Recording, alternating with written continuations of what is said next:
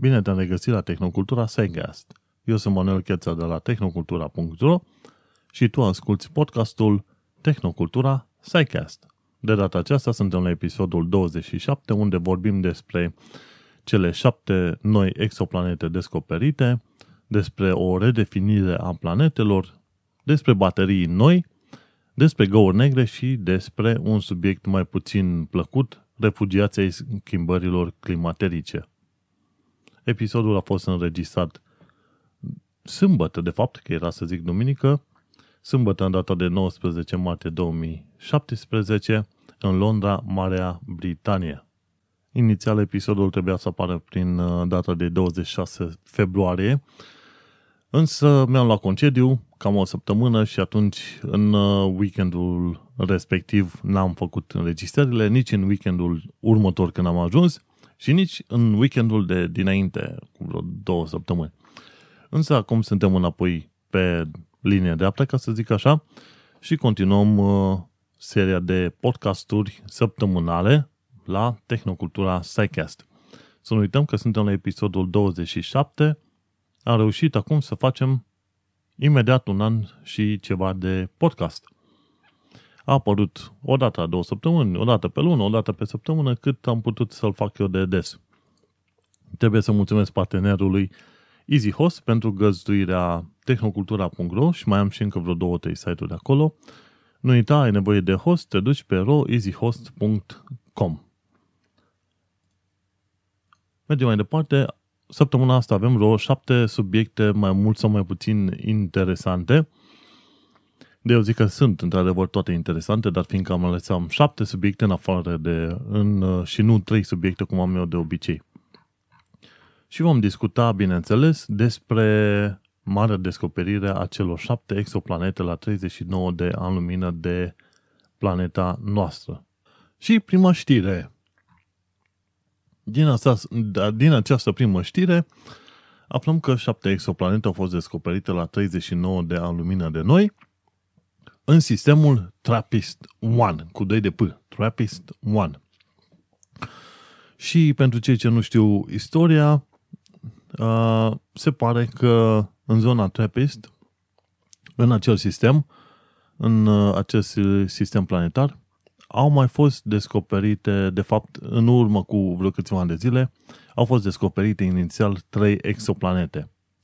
După ce și-au concentrat uh, activitatea și lunile și anii de lucru, uh, o echipă de astronomi, condusă de un belgian, s-a folosit de telescope din Chile, Hawaii, Africa, Europa și telescopul spațial Spitzer și așa mai departe, pentru a confirma existența acelor exoplanete și pentru a vedea dacă mai este altceva în sistemul respectiv.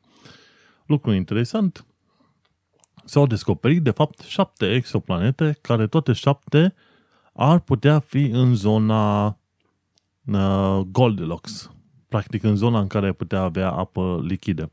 Totuși, din acele șapte se consideră că doar trei ar putea, să zicem, fi locuibile. Și cu toate că acele șapte planete orbitează foarte aproape de steaua centrală, acea stea centrală, dat fiind că ea este este o pitică albă, nu mă uitat foarte bine, este o pitică, temperatura de la suprafață este mult mai mică decât temperatura Soarelui nostru, așa că își permit acele planete să aibă apă lichidă, chiar dacă orbita lor este mult mai aproape decât orbita Pământului nostru. În show notes am scris foarte bine un titlu destul de inflamant, ca să zic așa, ipocrizia NASA. Anunță că a descoperit un sistem cu șapte planete, dar nu sublinează faptul că a fost o muncă de colaborare în care ESO a avut un rol determinant. S-au folosit mai telescope din mai multe țări, cele mai importante fiind cele din Chile ale ESO, de la observatoarele La Silla și VLT din deșertul Paranal. Practic, dacă te pui să citești uh, articolul celor de la NASA, Exoplanet Exploration, exoplanets.nasa.gov spune NASA telescope reveals largest batch of Earth-size habitable zone planets around single star. Practic spune că telescopul NASA scoate în evidență existența a, unui sistem planetar, celui, celui mai mare sistem planetar care ar putea avea planete similare planetei noastre. Numai că articolul este misleading și nu trece în istoria reală a ceea ce s-a întâmplat în uh, ceea ce se în ceea ce se știe despre sistemul TRAPPIST 1. Și îi spun că NASA Spitzer Space Telescope a scos în evidență o nouă descoperire. Primul sistem în care sunt șapte planete terestre în jurul unei, unei stele.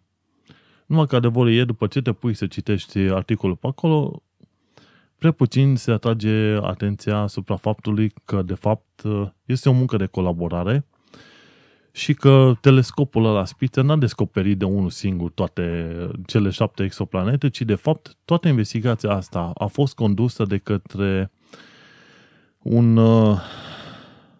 un astronom din Belgia, pe numele lui Michael Gion. Și el, el este angajat la Institutul STAR al Universității din, al Universității din Liege, în Belgia. Și uh, informația asta o poți afla pe site-ul celor de la ISO, European Southern Observatory. Ei, uh, și articolul a fost publicat pe 22 februarie 2017. În articolul celor de la NASA nu se specifică treaba asta decât ca un fel de subnotes și titlul este așa făcut bombastic prin care se spune că de fapt uh, uh, rolul determinant în toată afacerea asta l-a avut NASA. Pe când NASA a avut un uh, telescop spațial, bineînțeles Spitzer Space Telescope nu trebuie desconsiderat, dar trebuie înțeles că ăla este un instrument care a fost folosit pentru confirmarea existenței acelor exoplanete. În niciun caz nu s-a folosit oamenii exclusiv de uh, acel telescop pentru a descoperi acele exoplanete. Și bineînțeles că modul în care e scris articolul e ca și cum ar spune că NASA sunt uh, cei care au descoperit planetele și cei care au făcut toată munca, ceea ce nu mi se pare ok. Și mă așteptam ca cei de la NASA să fie puțin mai sportivi, respectiv să recunoască meritele oamenilor așa cum ar trebui, chiar dacă în articolul în sine mai jos când cobori, se aduce cumva aminte de faptul că și alții au lucrat pe acolo. În articolul celor de la European Southern Observatory, acolo vezi mai bine detalii, așa cum te-ar interesa. Și este vorba de faptul că s-au folosit telescoape din mai multe locuri. Ia să mă uit acum. Deci, sistemul ăla este folosit, cum se zice, sistemul TRAPPIST-1, sistemul planetar TRAPPIST-1 este uh, numit exact după un uh, telescop special creat pentru a descoperi exoplanete și telescopul respectiv se numește TRAPPIST. Telescopul respectiv aparține ESO și este partea observatorului La Silla din uh, sudul Chile. Practic, sistemul TRAPPIST-1 de exoplanete este numit după un, un telescop ce aparține ESO, chestie care n-a fost deloc evidențiată de către cei de la NASA. De aia am spus că mi se pare, mi se pare uh, o ipocrizie în modul în care NASA a, uh, i-a dat un spin întregii povești. Și s-au folosit, uh, ia să ne ducem mai departe în surse, deci s-au folosit uh, observatoare de, le, de la la CIA, de la VLT, NASA Spitzer Space Telescope. După aia s-au mai folosit, uh, uh, hai să ne uităm, uh, uh, un observator, un telescop din Maroc, alt telescop din Hawaii, un telescop din Liverpool, un alt telescop din uh, La Palma, în insulele Canare, și un alt telescop din Africa de Sud. Deci, în toată afacerea asta s-au folosit vreo 7 sau 8 telescope diferite, printre care și cel de la NASA. Și pff, TRAPPIST, de fapt, înseamnă, se citește în felul următor. Transiting Planets and Planetesimals Small Telescope. South. TRAPPIST. Deci, uh, TRAPPIST înseamnă Transiting Planets and Planetesimals Small Telescope.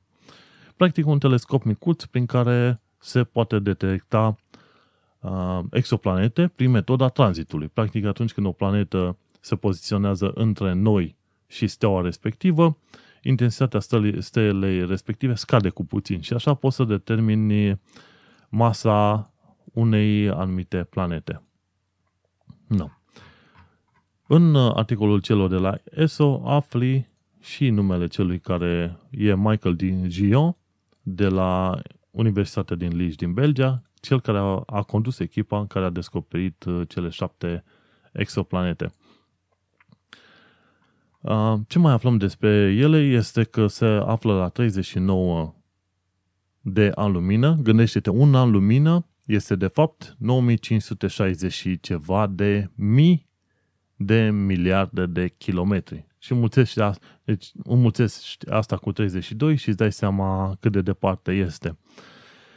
Cel mai apropiat sistem planetar de noi este Alpha Centauri. Și zic sistem planetar pentru că Alpha Centauri este de fapt un sistem din uh, trei stele, format din trei stele, care, acest sistem format din trei stele, se pare că are totuși ceva planete pe acolo. Și atunci ce auzi tu uh, din filmele la Star Wars cu Tatooine, în care vezi două, două trei stele, doi, doi, trei sori, ca să zic așa, este cât se poate de valabil pentru un locuitor din sistemul Alpha Centauri, dacă există așa ceva, bineînțeles. Dar gândește-te, ca să ajungi acolo, fiind 4 ani lumină, distanță, îți trebuie sute de ani cu combustibilii convenționali pe care îi avem acum. La, la 40 de ani lumină, mai departe, nu, nu este, nu este deloc practic. Nici să mergi, nici, nici acum să trimiți o sondă către uh, Alfa Centauri nu ar fi practic. Dar mite atunci. Nu? Și atunci ce se spune? Că în articolul de la celor de la Est se spune că toate cele șapte planete descoperite în sistem ar putea avea apă lichidă pe suprafața lor, deși uh, distanța orbitală a unora dintre ele le face mai mult sau mai puțin candidați. Uh, modelele de climat sugerează faptul că planetele cele mai apropiate, TRAPPIST-1b, C și D, sunt probabil prea fierbinți pentru a avea apă lichidă. Poate doar pe anumite suprafețe ale lor. Planetele care sunt la, puțin mai la exterior, adică H, TRAPPIST-1H, ar putea avea, nu, nu, cea mai îndepărtată ar putea avea apă lichidă, dar uh, cel mai probabil ar putea fi planetele, trei planete, Trappist E, F și G. Trappist 1, E, F și G. Cele trei planete ar putea fi chiar un fel de holy grail în care putea găsi într-adevăr apă lichidă. Cele trei mai apropiate s-ar putea să nu găsești, pe cea mai îndepărtată nu este foarte sigur, dar în uh, E, F și G, s-ar putea să găsești ceva apă lichidă. Și dacă ai apă lichidă, rămâne de văzut că, de exemplu, în viitor, cei de la ESO, European Southern Observatory, practic asociația asta europeană, internațională, ca să zic așa, în care sunt uh, zeci de țări care au uh, ca activitate, care are ca activitate studii și construirea de telescope astronomice, ei vor crea în viitor, undeva până prin 2020 și ceva, uh, EELT, Extremely Large Telescope, Europe Extremely Large Telescope. Și un telescop cu uh, oglinda principală, mi se pare, cu diametru de vreo 30 și ceva de metri. Va fi o enormitate de telescop și cu acel telescop se dorește observarea, să zicem, anumitor procese biologice pe planete. Practic, atunci când uh, lumina vine de la un soare, de la o stea, lovește atmosfera unei planete și pe aia acea lumină este reflectată de, de, de atmosfera planetei, uh, lumina reflectată devine lumină polarizată. Și în funcție de gazele care sunt prezente în atmosfera respectivă, lumina care este reflectată va reprezenta anumite benzi de absorpție. Practic, anumite lungimi de undă sunt absorbite de atmosfera respectivă și acele, lipsa celor lungimi de undă în lumina reflectată determină tipul de elemente chimice prezente, prezente în uh, atmosfera planet, exoplanetei respective. Și dacă observi anumite cantități de dioxid de carbon, metan, apă și așa mai departe, ai putea presupune că ai o planetă de genul Pământului și uh, EELT de la ESO ar putea să fie, să fie folosit în viitor tocmai pentru a detecta dacă într-adevăr ai viață pe o anumită planetă. Bineînțeles, n-ai putea să-ți dai seama exact ce fel de viață ai pe acolo, nu? Că or fi alge, că or fi microbi, că or fi uh, ființe, de exemplu, dinozauri sau cine știe ce, vor, ce ar avea pe acolo. Mai mult, ce se speră ca în deceniile viitoare, uh, cu asemenea telescoape de genul ELT, să poți obține și o imagine cât de cât uh, uh, clară legată de cum arată planeta respectivă sau cum arată suprafața planetei respective. Practic, cum, uh, cum ai vedea tu planeta Pământ de la un milion de kilometri distanță, nu? Vezi culoare albastră, verde, ceva de genul ăsta, deșerturi și alte chestii. Și în viitor, telescoapele din viitor vor fi în stare să observe și asemenea, asemenea detalii, probabil detalii la nivel de continent, bineînțeles, nu mai mult de atât, pentru că oricum lumina care vine de la exoplanete este foarte mică, foarte slabă. În fine, bucuria este foarte mare pentru că în acel sistem planetar, Trappist 1, trei dintre planete ar putea avea viață pe ele. Și atunci îți dai seama că în următorii ani vom afla mult mai multe detalii despre ceea ce se întâmplă în, în acest sistem. Însă, gândește-te, e atât de departe încât dacă nu găsim uh, alte metode de deplasare prin spațiu, noi nu vom ajunge ever în zona respectivă. Și e rușinică celor de la NASA pentru că au, uh, și-au aruncat într-un fel întreaga descoperire lor. Ceea ce nu e frumos. Ca o mică paranteză, la începutul lui 2016, o echipă de astronomi condusă de către Michael Gion, de același Michael Gion, da, a descoperit uh, trei planete în sistemul TRAPPIST-1, ceea ce spuneam eu la început, dar nu știam exact uh, data. Ei și-au intensificat observațiile datorită faptului că au văzut acel uh, tranzit, tranzit triplu și și-au dat seama, în urma tranzitului, că mai este încă cel puțin o altă planetă care orbitează acea, uh, acea stea. După care se vede că până în 2017 și-au au reușit să descopere încă alte patru planete. Foarte interesant. Deci Michael Gion a intrat în analele istoriei, ca să zicem așa. Felicitări! Mergem mai departe la al doilea subiect al uh, acestui episod, și anume o nouă definiție a planetelor. Pluto ar putea fi redefinită planetă dacă propunerea este acceptată de uh, Uniunea Internațională a Astronomilor. Și am pus sursă în show notes către Science Alert. Pe Science Alert aflăm că există o, o serie de planetologi, cum ar veni, adică uh, oameni care au studii în științele planetelor, care spun că definiția planetelor ar trebui schimbată.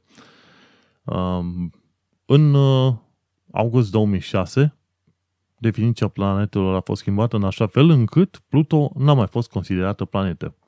Și definiția respectivă spunea așa că o planetă este un corp, un corp ceresc care uh, orbitează în jurul Soarelui, are suficient de multă masă pentru a avea o formă sferică și a curățat vecinătatea în orbita sa.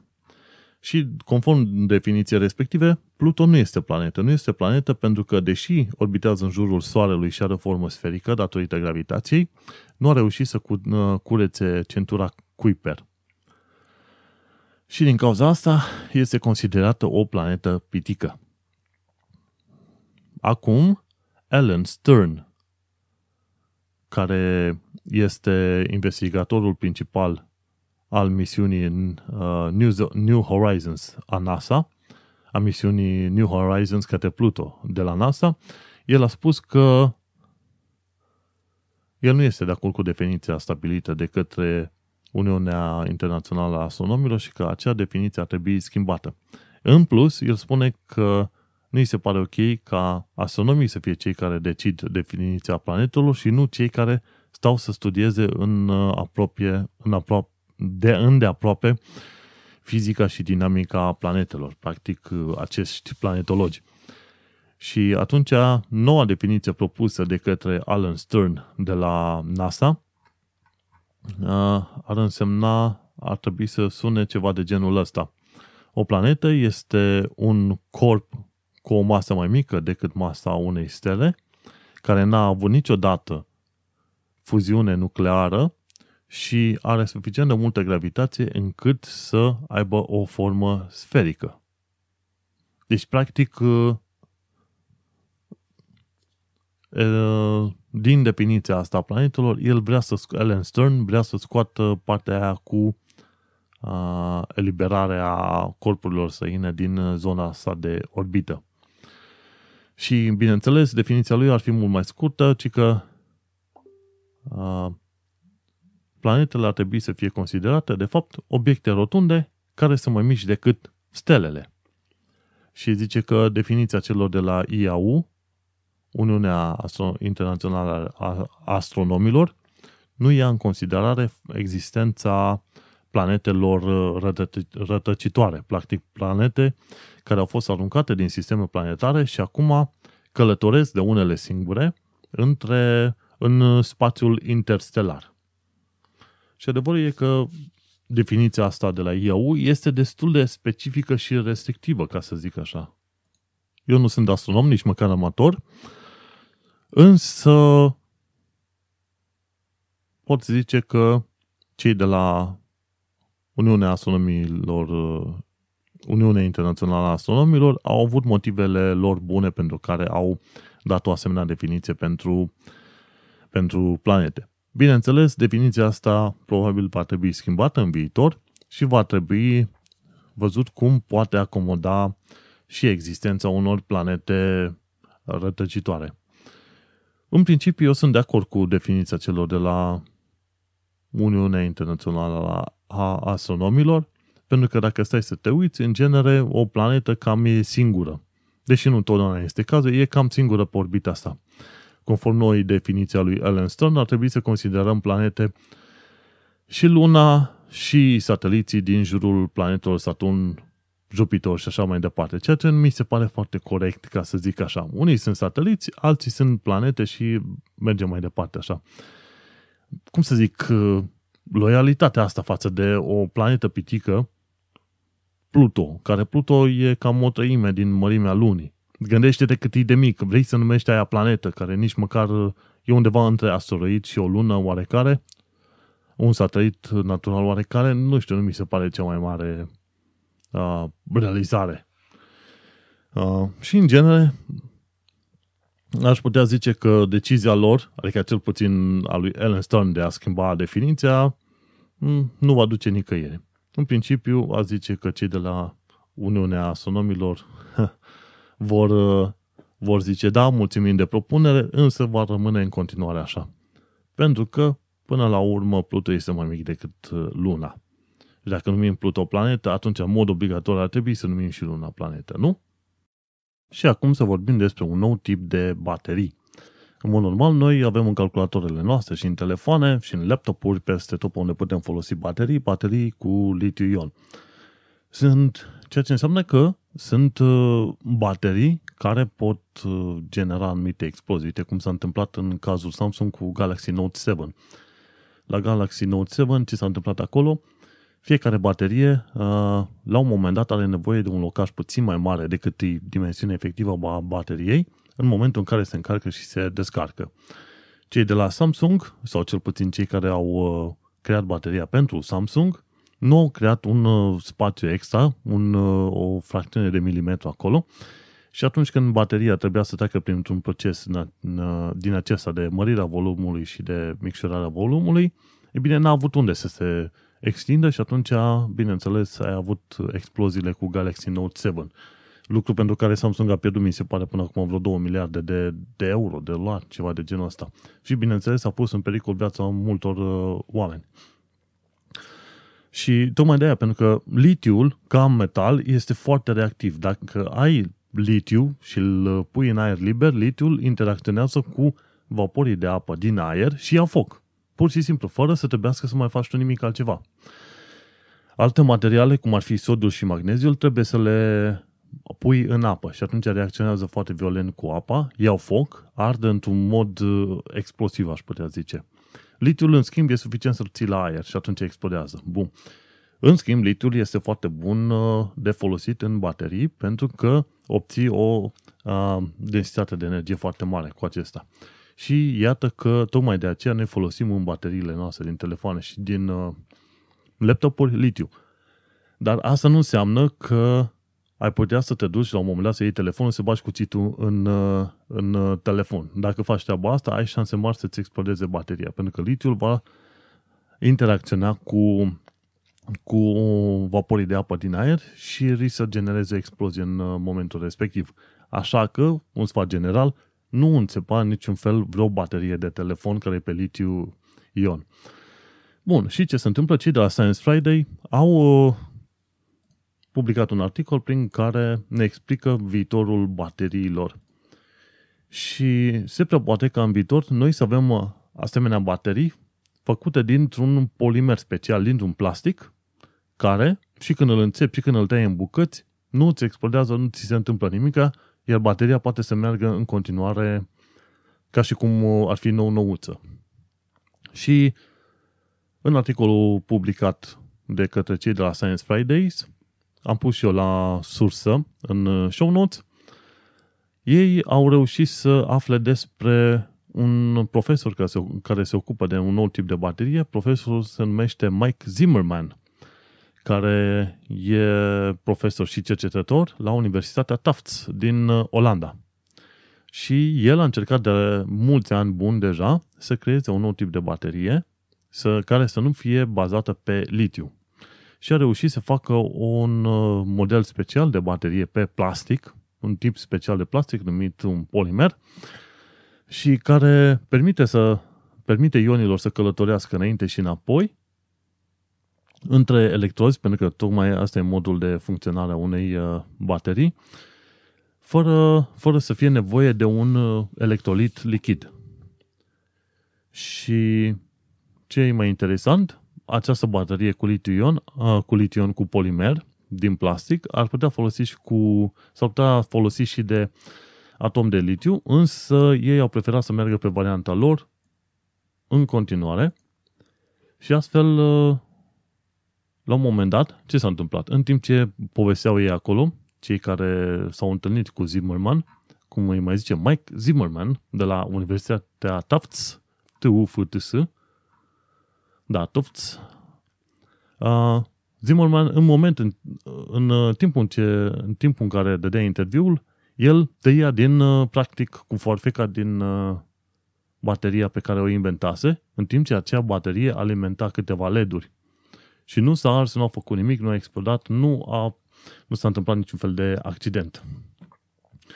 Uh, și un lucru important de știut, Uh, este faptul că Mike Zimmerman a creat un startup numit Ionic Materials și el vrea să comercializeze această tehnologie. Se pare că până acum a vorbit uh, cu Samsung și cine știe, sunt curios să văd dacă în următorii ani vom descoperi în, telefoane, în telefoanele noastre baterii pe bază de plastic.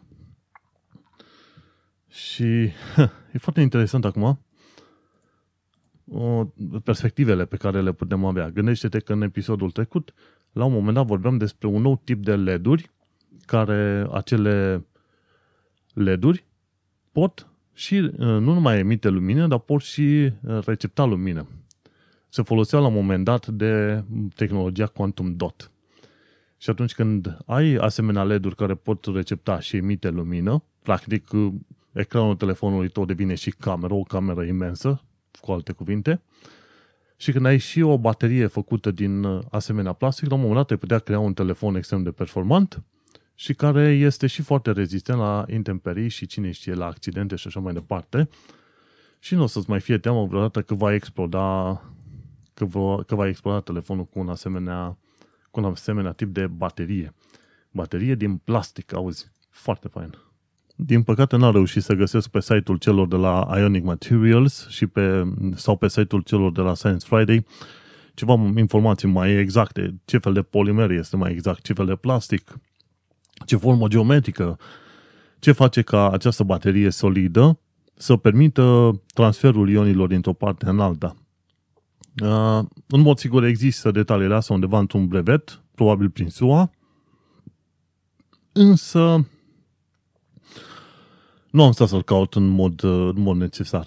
Dacă este o tehnologie bună și probabil care va primi multe, multă atenție, deși și acum mi se pare că primi vreo 3 milioane de 3 milioane de dolari în fonduri de la investitori privați, plus încă au avut ceva fonduri de la agenții de cercetare din SUA.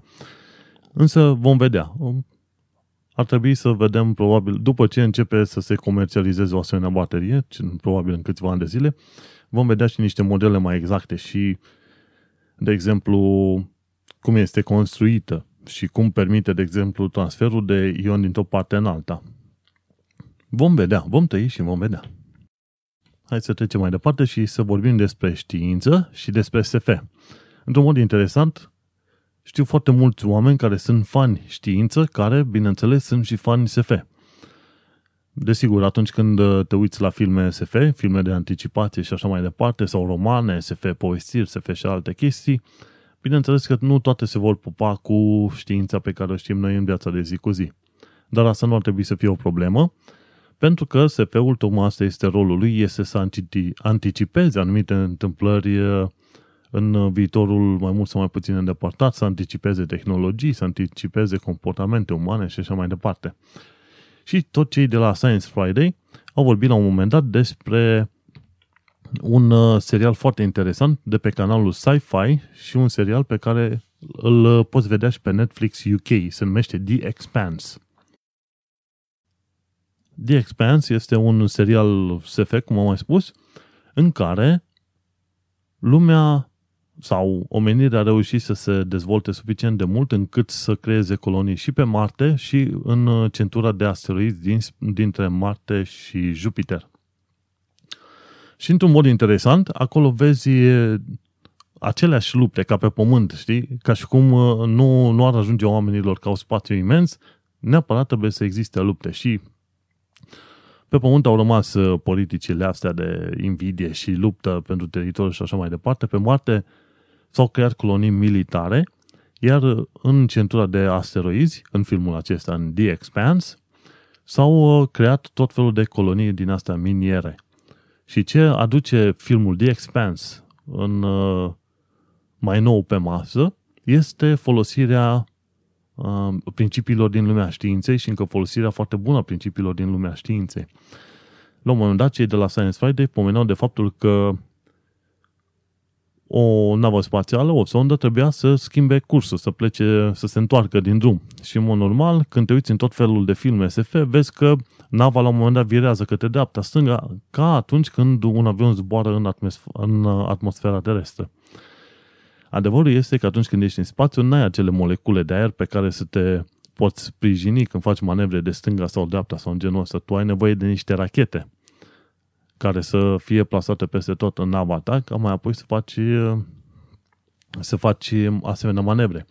Sau când trebuie să te întorci înapoi la 180 de grade, ce vei face? Și în uh, filmul The Expanse, la un moment dat, nava trebuie să facă o întoarcere de 180 de grade și nu zboară în jur, așa, într-un semicerc, ci, în schimb, ei trebuie să decelereze, să întoarcă nava cu capul în jos și cu fața către înapoi după care să accelereze din nou. Și atunci când uh, e vorba să facă asta, încep secvența de decelerare, toată lumea fuge în scaunele lor și au un fel de medicament special care ajută cu decelerarea, decelerează nava, o întoarce cu capul în jos, după care continuă. Și în The Expanse, într-un mod interesant, atunci când zbor cu nava, trebuie să fii prins întotdeauna de scaune, pentru că în spațiu se știe, tu nu poți genera activita- antigra, uh, forță, antigravita- uh, forță de gravitație artificială.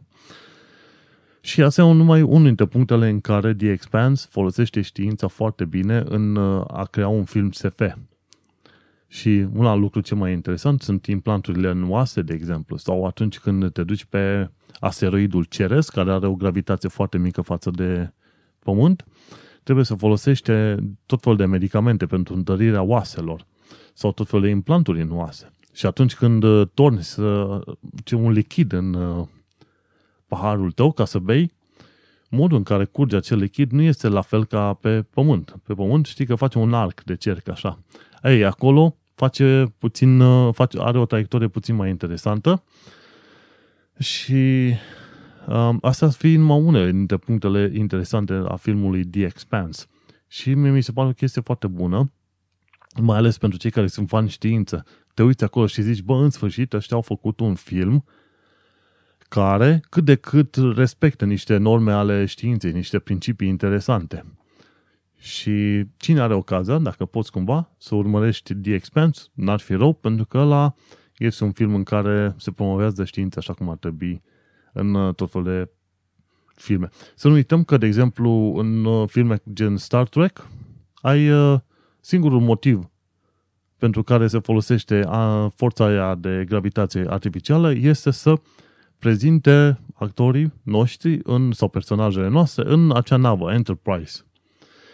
Dar într-un mod interesant, dacă poți genera uh, forță de gravitație artificială pe Star Trek, de ce nu poți uh, să te folosești de aceeași forță în tot felul de proiecte, inclusiv pe Pământ, ca să generezi cine știe ce clădiri ciudate sau să te ajute într-o mulțime de alte proiecte sau pe asteroizi și așa mai departe, știi? Și ăla e un punct în care Star Trek cam, uh, cam își întrece măsura, ca să zicem așa. În schimb, The Expanse mi se pare o chestie mult mai credibilă mai ales pentru fan, și pentru fanii SF și pentru fanii uh, de uh, principii științifice. Ca o paranteză, în ultimul an de zile am citit uh, de Isaac Asimov, nu mai știu bine romanul respectiv, și am în, început să recitesc de Albert, Albert Elton van Vogt, o serie de povestiri de anticipație. Van Vogt era în vogă prin anii 50. 1950, da? și are o serie de povestiri foarte interesante. Bineînțeles, unele mai mult sau mai puțin credibile, dar uh, e să nu uităm că înainte de a citi știință, eu am citit SF când am fost mai mic și acest lucru m-a atras către, către știință să înțeleg mai bine fenomenele din jurul nostru. Pentru că atunci când vorbești în filmele SF sau în cărțile SF de viteze superluminice, te-ar interesa să știi care sunt principiile fizice din spatele lor. Și de ce în tot felul de filme se inventează o particulă în aia superluminică numită tahion ca să-ți permite să faci asemenea călătorii de warp 1, 2, 3, 7, știi? Și uite cum, dacă sunt copii care sunt interesați de știință, foarte bine poți să-i atragi către știință dându-le în brațe cărți de SF. Haideți să discutăm acum despre cel de-al patrulea, ba nu, al cincelea subiect al episodului, și anume despre viața într-o gaură neagră. Brian Coberline, care este astrofizician și uh, profesor la Institutul de Tehnologie din Rochester, SUA, a publicat de, de curând un articol, aproximativ pe 19 februarie 2017, în care ne vorbește despre o posibilitate, bineînțeles totul este de ordine speculativ, o posibilitate ca în interiorul unor gărți, uh, găuri negre supermasive să poată exista, să zicem, civilizații sau cel puțin, cum ai putea spune, să mai uh, să reușești să obții o orbită stabilă în interiorul even, orizontului evenimentului, dar la distanță de singularitate din mijlocul găurii negre. Bineînțeles, totul este speculativ, ceea ce a scris el în articolul Life in a Black Hole – uh, spune că este doar un, uh, o încercare de a explica ce se întâmplă în interiorul unei găuri negre. Bineînțeles, după ce trecut de o eveniment, orizontul evenimentelor, mai durează un timp până când ajungi la singularitatea din centrul, uh, din uh, centrul găurii negre. Moment în care totul este distrus. Bineînțeles, s-au făcut niște calcule teoretice și Vyacheslav I. Dokuchev a publicat în uh, Arxiv un, uh, un document pur speculativ cu diferite calcule care să vorbească puțin el despre ceea ce s-ar putea întâmpla în interiorul unei găuri negre supermasive.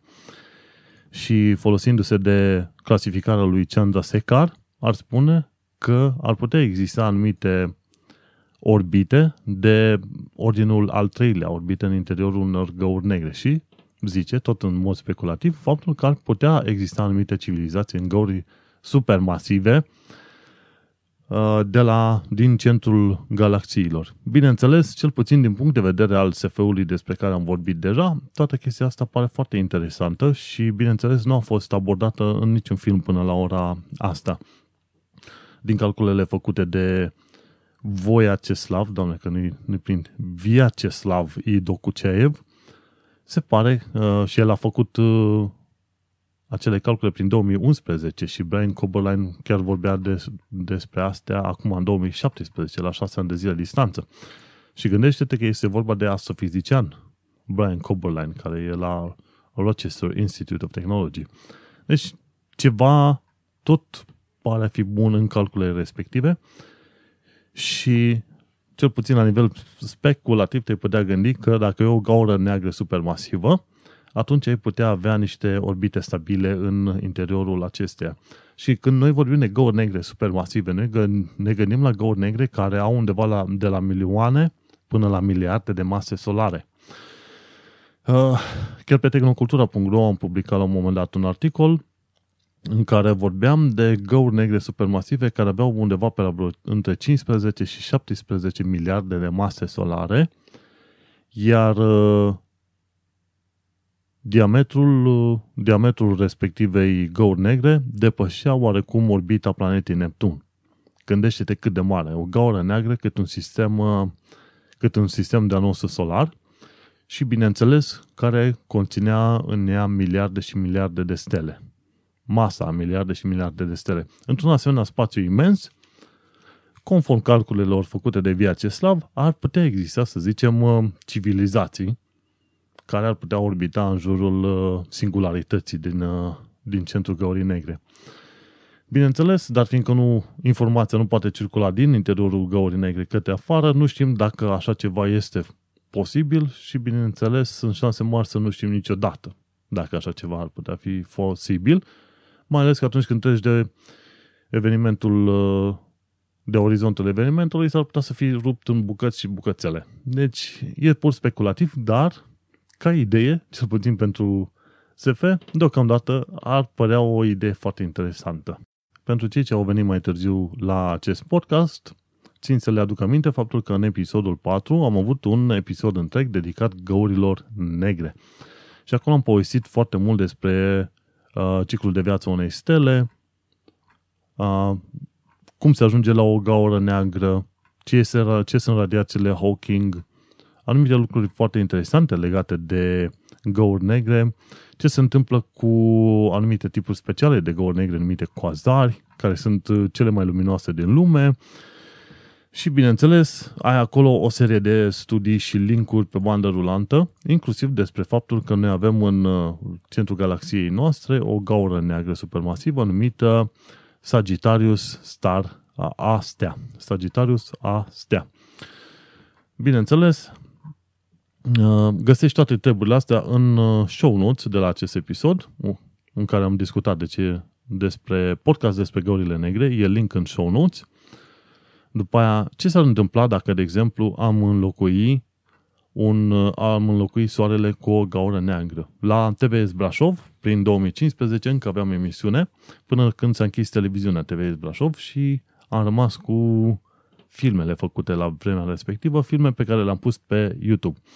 Și acolo explicam foarte bine ce se întâmplă uh, dacă înlocuiești soarele nostru cu o gaură neagră, dar care are exact masa Soarelui nostru. Și atunci, lucru, din punct de vedere al gravitației, lucrurile ar fi exact la fel. Cu alte cuvinte, planetele ar gravita în jurul acelei găuri negre fără nicio problemă. Situația urâtă ar fi atunci când uh, ajungi prea aproape de gaura neagră. Și asemenea gaură neagră, folosindu-te de masa Soarelui, ar avea un diametru de numai câțiva kilometri. Foarte, foarte mic. Adică, nu, uite că m-am uitat acum, o gaură neagră cu masa Soarelui ar avea un diametru de numai 6 km față de diametrul de 2 milioane de kilometri care, cât are Soarele în mod normal acum. Și calculele astea sunt făcute pe baza razei Schwarzschild. Schwarzschild este cel care a făcut asemenea calcule și și-a dat seama că ar trebui să existe în univers anumite corpuri cerești cu o gravitație suficient de mare încât nici lumina nu poate scăpa din, uh, din uh, gravitația acestora. Și s-a ajuns la ideea de rază Schwarzschild după ce s-au făcut uh, anumite, s-au găsit anumite soluții la formulele gravitației generale ale lui Einstein. Că asta, formulele razei lui Schwarzschild n-au, n-au apărut din neant, ci au pornit de, folosindu-se de formulele lui Einstein ale gravitației generale. Bun, uh, relativității generale. Și uite cum, dacă înlocuim soarele, același lucru se întâmplă. Problema e că nu mai avem lumină. Asta ca să știm. Prin 2012 uh, am fost la sediul ESO, European Southern Observatory, practic este o instituție europeană care se ocupă de studii astronomice și a creat o serie de, de observatoare astronomice în Chile, pentru că acolo vremea este foarte stabilă și foarte uscată.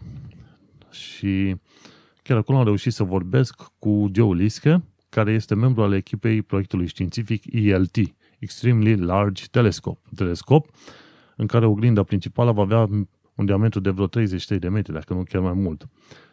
Și fiind acolo în 2012, uh, am vorbit cu Joe Liske și cel puțin l-am întrebat despre găurile negre.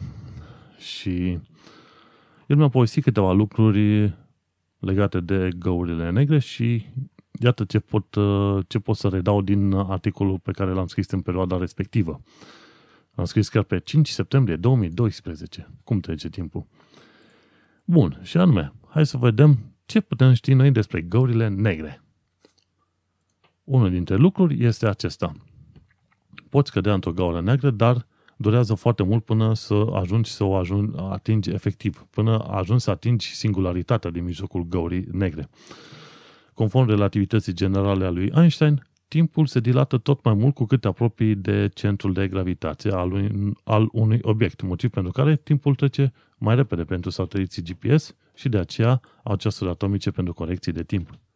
Al lucru, Gauri negre ar putea fi făcute din orice, condiția principală fiind aceea de a comprima materia într-un spațiu suficient de mic. Planeta noastră ar trebui comprimată într-un volum de mărimea unei cireșe pentru a crea o gaură neagră.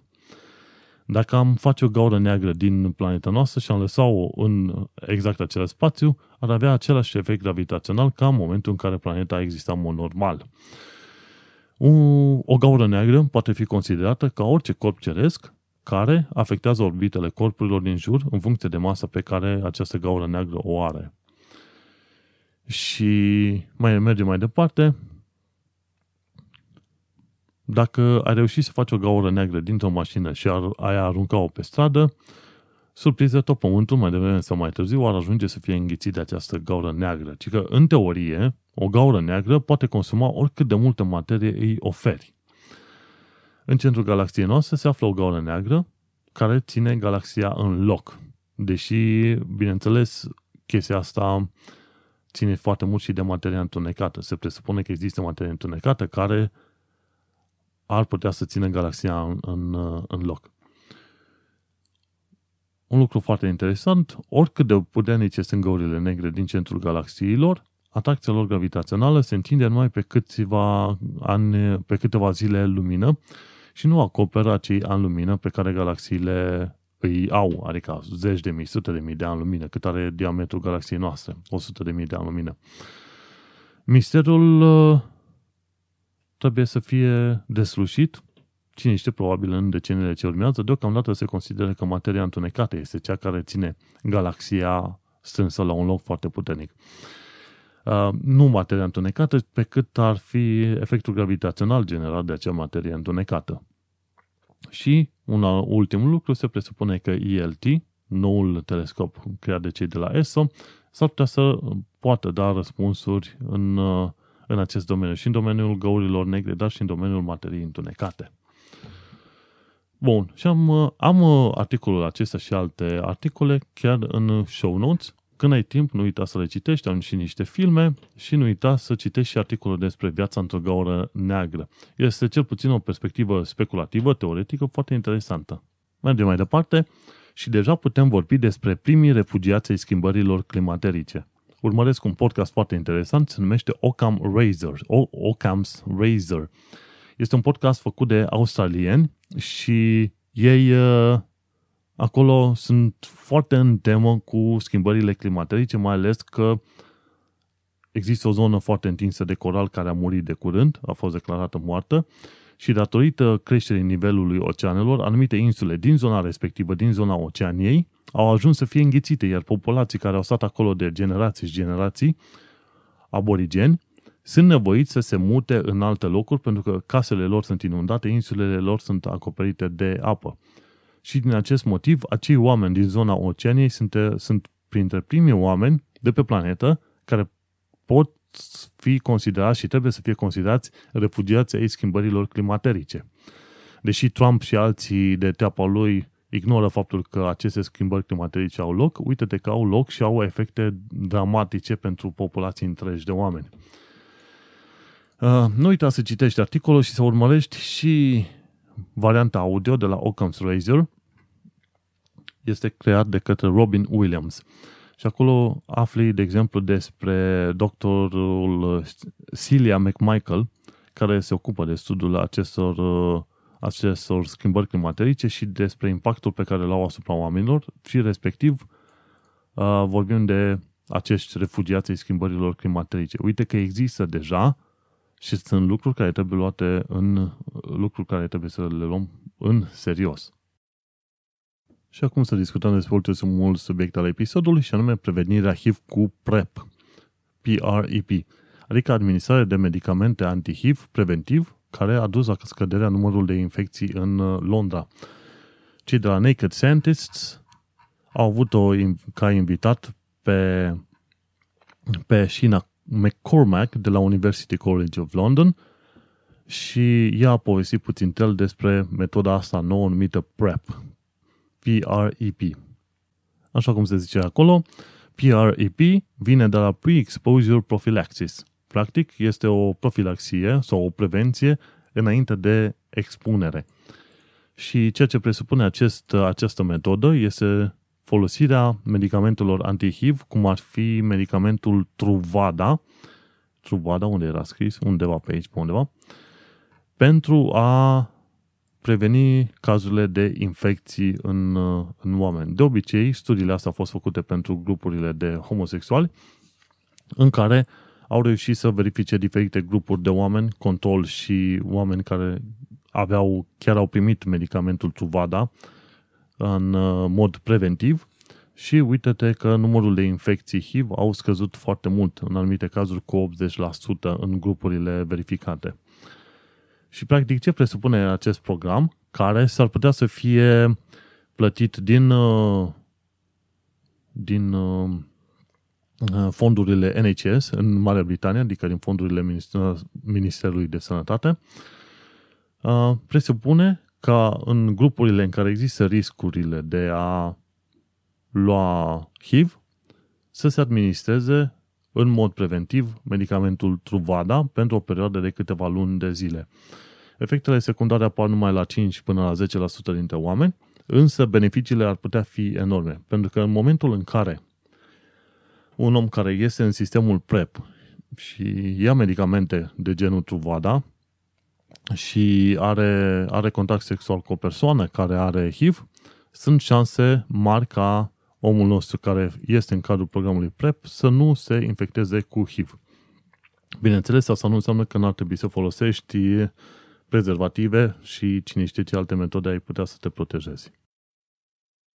La un moment dat erau întrebări de genul de ce noi pentru, de ce întregul sistem de sănătate ar trebui să plătească pentru programe genul PrEP, pentru că trubada nu este tocmai ieftin, ca acei oameni care au HIV, care nu au HIV, la un moment dat să fie protejați. Și atunci se ajunge exact în situația în care ai avea, în care ai programe pentru uh, ajutorarea grupurilor de alcoolici. Și se zice, mai bine creezi o metodă de prevenție, cum e PrEP, decât să stai după aia să plătești o mulțime de bani pentru a menține cel om în viață cu o mulțime de medicamente și tratamente. Cel puțin dacă ești infectat cu HIV sau dacă ai boli de genul cancer, în Marea Britanie sistemul de sănătate uh, te poate ajuta în destul de multe cazuri. Și are aici, în UK, uh, dacă ești în UK și ai HIV,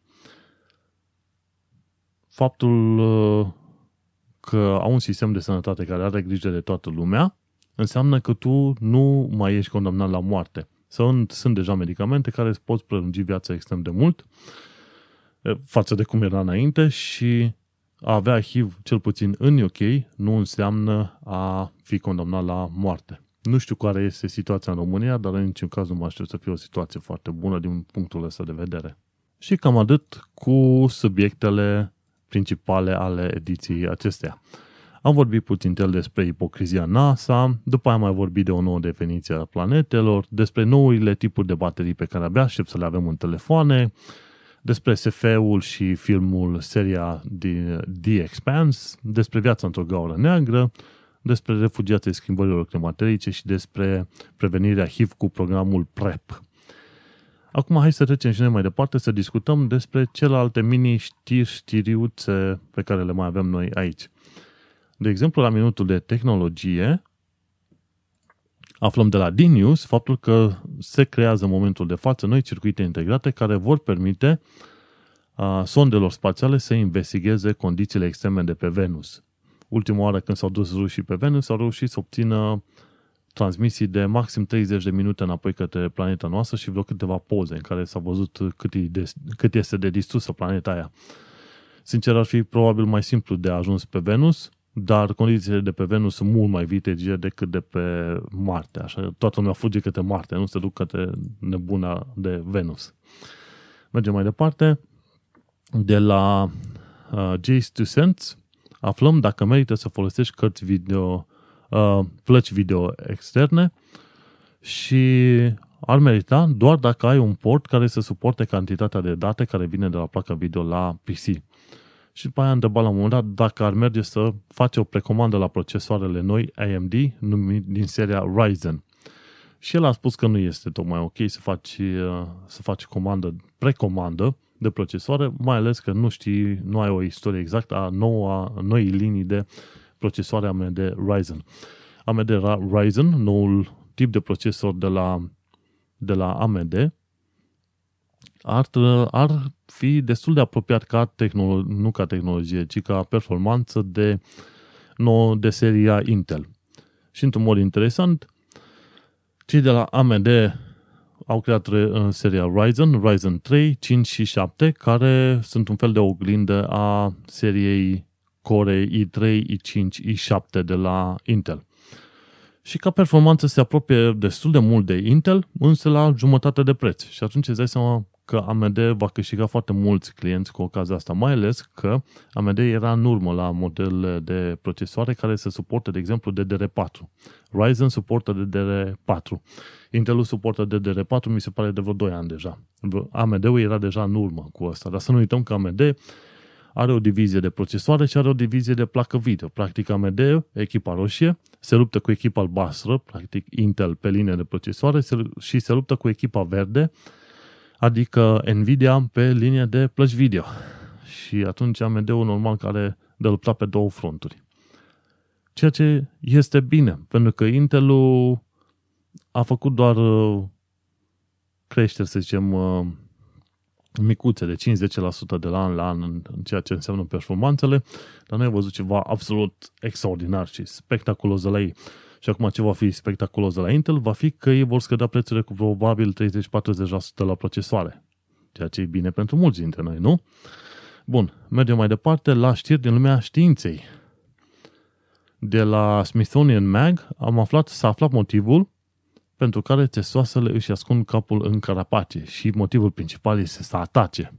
Când trece o, o insectă prin zona sau ceva, pac, testoasele noastre scot repede capul și mușcă. Mergem mai departe. Aflăm de la Stibiu, canal YouTube românesc, ce sunt mitocondriile. Acele, acele organite celulare care generează ATP, adenozin trifosfate, practic uh, molecule care sunt folosite ca metodă de schimb în tot felul de procese chimice în interiorul celulelor. Nu uita să, folo- să urmărești filmul celor de la Stibiu. Mergem uh, mai departe, de exemplu, How Does It Grow ne spune, ne povestește puțin despre legume cu mai multă vitamina C decât portocalele. Și uite că sunt ardei grași, cei galbeni cel puțin, au mai multă vitamină C decât portocalele. Și să ne ducem mai departe la secțiunea de bonus. La secțiunea de bonus îi vedem pe cei de la SciShow care se întreabă de unde vin purecii de pe ecranele televizoarelor vechi. Cine își mai aduce aminte, televizoarele vechi erau din alea cu tub catodic, mari, enorme, grele și că nu, nu găseai o frecvență potrivită, la un moment dat ce, vei, ce puteai să observi erau uh, o mulțime de pureci pe ecran. Ei bine, purecii ăia sunt de fapt uh, uh, chiar uh, undele, microundele care vin din spațiu, practic uh, microunde care vin de la fondul cosmologic de radiații. Practic tu vedeai acolo cum comunică Universul cu tine. Mergem mai departe. Uh, de la Today I Found Out aflăm de unde provin simbolurile pentru masculin și feminin și de ce crește părul doar până la o anumită lungime. După aia mergem mai departe, aflăm uh, de la ASAP Science dacă există diferențe când vine vorba de inteligență între, uh, în genere între băieți și fete. Și în genere nu există diferență. Există anumite diferențe pe, să zicem, uh, diferite munci specifice, dar nu în genere. Bun. Mergem mai departe, de la Crash Course, ne uităm că ei, de cei de la Crash Course, au făcut două cursuri noi foarte interesante, sunt cursul de mitologie și cursul de știința calculatoarelor. Și, așadar, nu uita să te duci în show notes și să verifici Crash Course. Ai, uh, în zona de bonus, bineînțeles, mai sunt și alte, uh, alte știri de genul acesta, plus că mai jos de zona de bonus din show notes, descoperi unde mă găsești Tehnocultura pe Facebook, sunt pe știința pe Facebook, sunt și în grupul de pseudoștiință și cam, cam atât. Dacă ai sugestii, reclamații, cine știe, păreri, nu uita să le trimiți pe tehnocultura.ro sau pe pagina de Facebook sau dacă ai anumite idei sau subiecte despre care ai vrea să afli puțin mai multe, nu uita să-mi trimiți la fel sugestii. În genere, eu ce fac este să urmăresc știrile și să notez vreo 2, 3, 4, 5 știri care mi se par mai interesante, după care să începem să le, să le discutăm sau să încep să le discut aici pe, în uh, Tehnocultura SciCast. Până una alta, ne vom auzi în episodul viitor. Eu sunt Manuel Cheța de la tehnocultura.ro și tu ai ascultat podcastul Tehnocultura SciCast. Acesta a fost episodul 27 unde am discutat despre cele noi șapte exoplanete descoperite, despre viața în interiorul unor găuri negre și despre o nouă definiție a planetelor. Ne auzim pe data viitoare.